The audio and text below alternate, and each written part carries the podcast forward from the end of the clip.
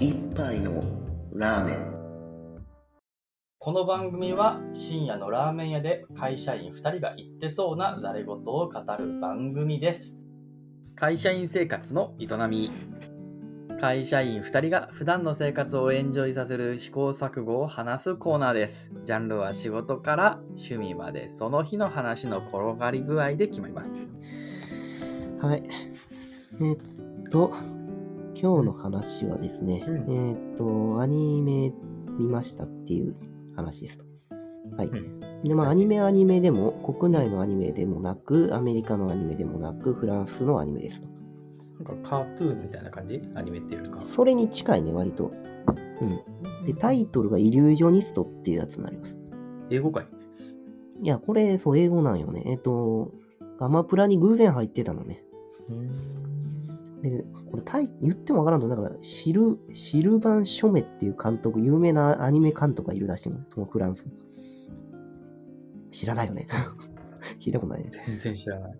うん。で、まあ、この映画自体は、あの、ジャック・タチっていう有名な監督がいるので、実写の映画監督がいて、そいつが生前に残した脚本を元にして、えっ、と、アニメに仕立てたやつらしい。だからちょうどあれに近いかも。あの、伊藤計画みたいな？あ、それそれそれ、そう。そう、あれに近いです。その友情からなんか映画作りましたみたいな感じのに近いかもしれない。うんはいじゃあどんなアニメかっていうと、結構ね、フランス、フランスっぽさって言えばいいのかななんかね、全映画全体にちょっとね、哀愁漂う感じがあるの。はい。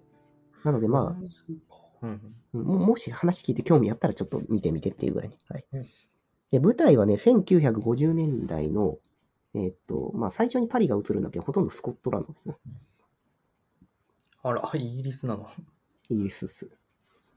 うんあ、そうって思うんだけど、えっと、主人公が、そのバスへの劇場とかバーで、手品を披露しているっていう、その年老いた手品師、タチシェフっていうのが主人公。うん。これね、多分ね、どんな世界観かとかせ、場面設定かとかって、映像見ないと伝わらないかもしれない。今言われただけでもパッとわかる。なんかイメージつかないね、あんまり。いやーもう今現在ね、イギリスって言われた瞬間ね、まあ、まずイギリスというかスコットランドって言われた瞬間、なんか、ちょっと灰色の世界。ああ、でも、イメージそんな感じでいいよね。あの、ちょっとくすんだ感じの。イギリス、イギリスって基本的に曇ってるじゃん？だから、うん、なんていうかな、パディントンみたいな感じというか、うん。なんかどこかこう、う薄暗いというか太陽が差し込まない。そうそうそう、薄暗い感じ。うんあれだよね。絵に描くにしても。あの、うんブレードランナーレベルに雨降ってる。いやいやいや、そこ、うん、そこまでじゃないけど、まあ、ただアニメに起こそうと思ったら、おそらく絵のタッチ、のタッチとしては、その、綺麗な、あの、シャープなラインで描くというよりかは、ちょっと濃淡を込めた感じの、うん、うんうん枠がないかのような感じのイメージはあるよね。うんうんあるある。うん。そういう、まあ、イメージはそんな感じ。うん。うんでで、えっと言われた瞬間、色彩豊かなイメージがあるから、それと今、コンフリクトを起こしてる。まあ、そうだよね。ちょっとね、難しいんだよね、なんかこれ表現する。えっとね、映画の作、ね、作画、さっき言っちゃうかな。どんな感じかっていうとね、飛び出す絵本みたいな絵になってる。ほう、難しくなってきたな、想像が。うん。いや、これね、まあ、とにかくあらすじ先に説明しちゃうか。えっとね、うん手品を披露した、ある、とあるバーで手品を披露したタチシェフだったんだけど、そこで、うんえっとね、下働きの少女アリスが、そのこと魔法だ、魔法使いって信じることになっちゃうの。手品師を見て。うんうんうんで、そのまま家出してついてきちゃうの。うん。うん。で、タチシェフの方は劇劇場転々としてて、で、まあ、少女が、家出少女がついてきた後はエディンバラっていうそのスコットランドの首都にずっと居つく。うん。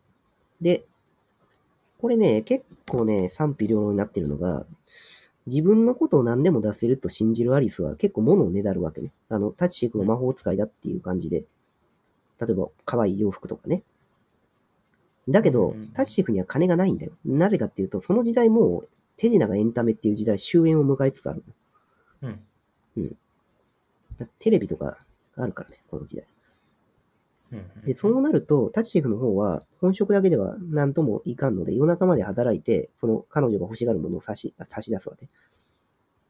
うん。うん。で、どうしてそんなことするのかっていうと、まあ、これもだいぶ後にしかわからないんだけど、写真がちらちら出てきて、その写真の中を見ると、幼い少女の写真で、まあ、おそらく、えっ、と、自分のマナ娘かなんかをそのアリスと重ねたんだろうということが推察される。うん。最後に。で、正直ね、あんまりね、シナリオっていう、あー脚本っていう脚本も内容もないんだけど、えっと、そうこうしてるうちに、まあ、いろいろ日々が過ぎ去っていき、日常を過ぎ去っていき、えっと、タチシェフも、そのエディンバラの劇場をクビになってしまうの。うん。で、えっと、その後で、手品を使った広告をショーウィンドウの中でやる仕事を進められる。これ、いいイメージつくかな？今、あの、手品グッズ売ってるような人みたいなイメージだな、今。いやね、ちょっとイメージ違うと思う。あのね、マネキンを人間がやるみたいな感じ。だからなんかあの、ショーウィンドウのところって物が置いてあるだけなんだけど、そこのところにな中で人間が立って、あの、商品を手品に出したり、あっちから出したり、こっちから出したりっていう感じ。うーん。で、それをもうみんなが、街のみんなが、あの、歩きながら見てるみたいな。うんうん。で、そういうことをやってるうちに、もうこれは手品じゃないと。エンタメとしての手品じゃないと。いうことについに気づいて、えっ、と、自分の手品師としての幕引きの時が来たということを理解すると。うん。そして、それと同時に、えっ、と、少女アリスの方も、えっ、と、隣に住む、下食の隣に住む青年と恋仲に落ちますと。うんはい。で、そして、えータチシェフは手品師としての、えー寿命を迎えると。手品師としてのね。うんで、えーもう自分は魔法使いではないという書き置きを残して、はい。えっと、少少女の元から去っていくという話ですね。はい。で、はい。なんかそうそう、哀愁漂う感じだね。そう。だから話聞くだけでもね、結構そういう感じはあると思う。で、見どころとしてはさっき言った通り、その、飛び出す絵本みたいな作画で、正直今まで見たことがない。アニメだった。はい。まあ、で面白そうではあるなうん。うんでもですよ。これ、いろいろちょっとかっ飛ばして言ったんだけど、ストーリーとかキャラクターの、キャラクターの待遇ってストーリーの中で相当ひどいもんだよ。で、どういうことかっていうとキ、ャラクターの待遇はまあ、うん。考えない。うん、それはテーマによるでしょそうね。だから今回みたいな哀愁漂う、全体の映画全体に哀愁を漂わせる映画っていうのは、キャラクターにあんまりフォーカスしちゃダメなんだよね、これ。あキャラクターにフォーカう。スするダメっていうのは、うんあ、どうぞ。あ、話しちゃう、こっちは。ん？あ、いいよいいよ、話しちゃって。うん。あじゃあ話しちゃうとですね。まあ私が思うに、うんえっと、そのキャラクターにあんまり寄りすぎると、キャラクターのことがかわいそうになってくるのよ。で、実際それで怒ってる人がいるのね。あの、レビューとか見てると。あ、そうなんだ。うん。で、例えばさっきのアリスの話で、あの、あの、じ、なんかね、おじいさんのタチシェフかわいそうじゃんっていうか、アリスがその、何も知らないかもしれないけど、そうやって物をねだる。でも、タチシェフはもう老人なのに夜も働いて、本職業も働いて、意外にしろよみたいな感じで、なんか普通に怒ってるやつとかもある。なんだろうな。私はね、なんかね、うん見てないし、ちょっと今、あらすじ聞いただけで言うのはあれなんだけど、はいはい。タッチシェフタッチシェフを、なんか人として見ちゃいけない気がするんだよな、それ。そう、僕もそう思ってる。うん。私あの、もそうアリ思ってます。スが、多分それ一番主軸にあるのってアリスの成長なのかなっていう気がするので、そこを聞いまあ、タチシェフの、そその人生の、なんていうか、あ終タッチシェ焉というか。フ視点で動いてる。なんだろうな。ああ、そうね。うん両方かな。はい。アリスが成長していく過程の、なんていうかな、子供しか見ていない、か子供にしか見、なんて子供特有の視点と言えばいいのかな。夢、夢とか、大人になったらもう夢見れないじゃん。でも子供って夢見れるじゃん。みたいな、あのうん夢見がちな目の擬人化したのがタシチェフかなって思って聞いた。なるほどね。確かにそういうとこあるかもしれない。で、最後の、そうね、わた魔法使いなんて存在しないんだって言って最後おしまいになるからね。うん。だからあの確かに夢から覚めちゃったね。うん。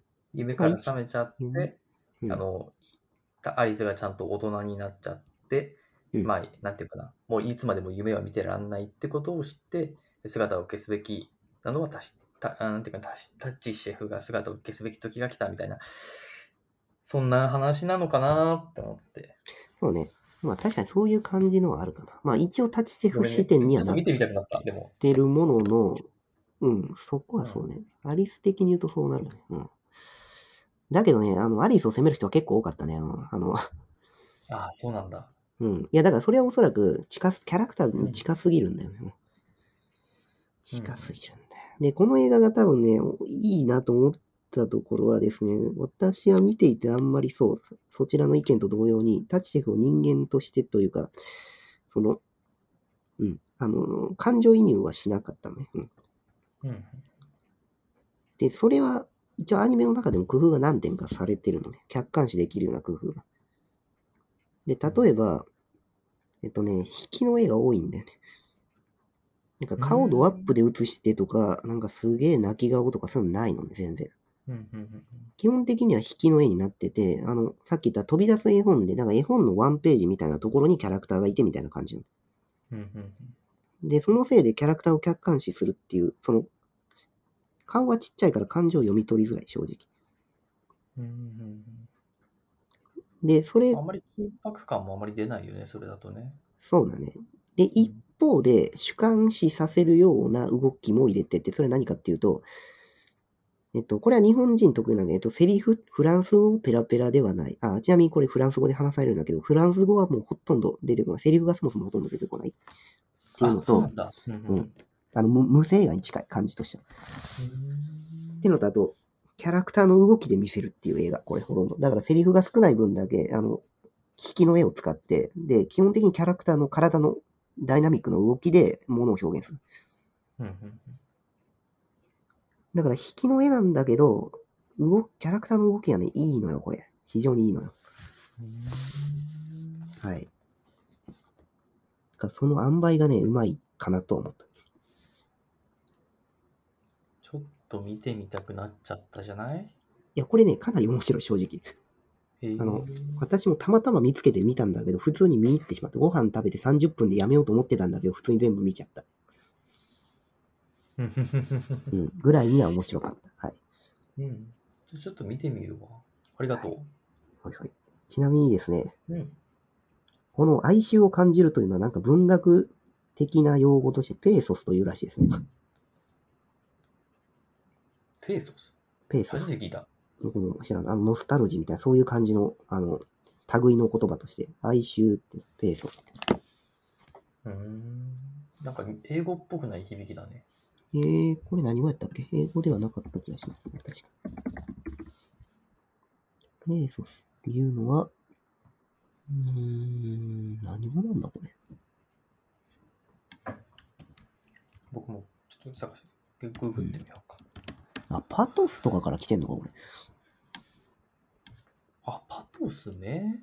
うん。へえ。で、何語なんだっていうと、ギリシャ語のパトスの英語読みだそうです。なるほどね。ソスとか言われて確かにギリシャ語だわ。あ、本当だ。多分そうね。だから、そうですね。パトスだからまあ、情動とかそういう。うんうん。なるほどね。なんでそれが哀愁になるんだって言いたくなるけど、まあ。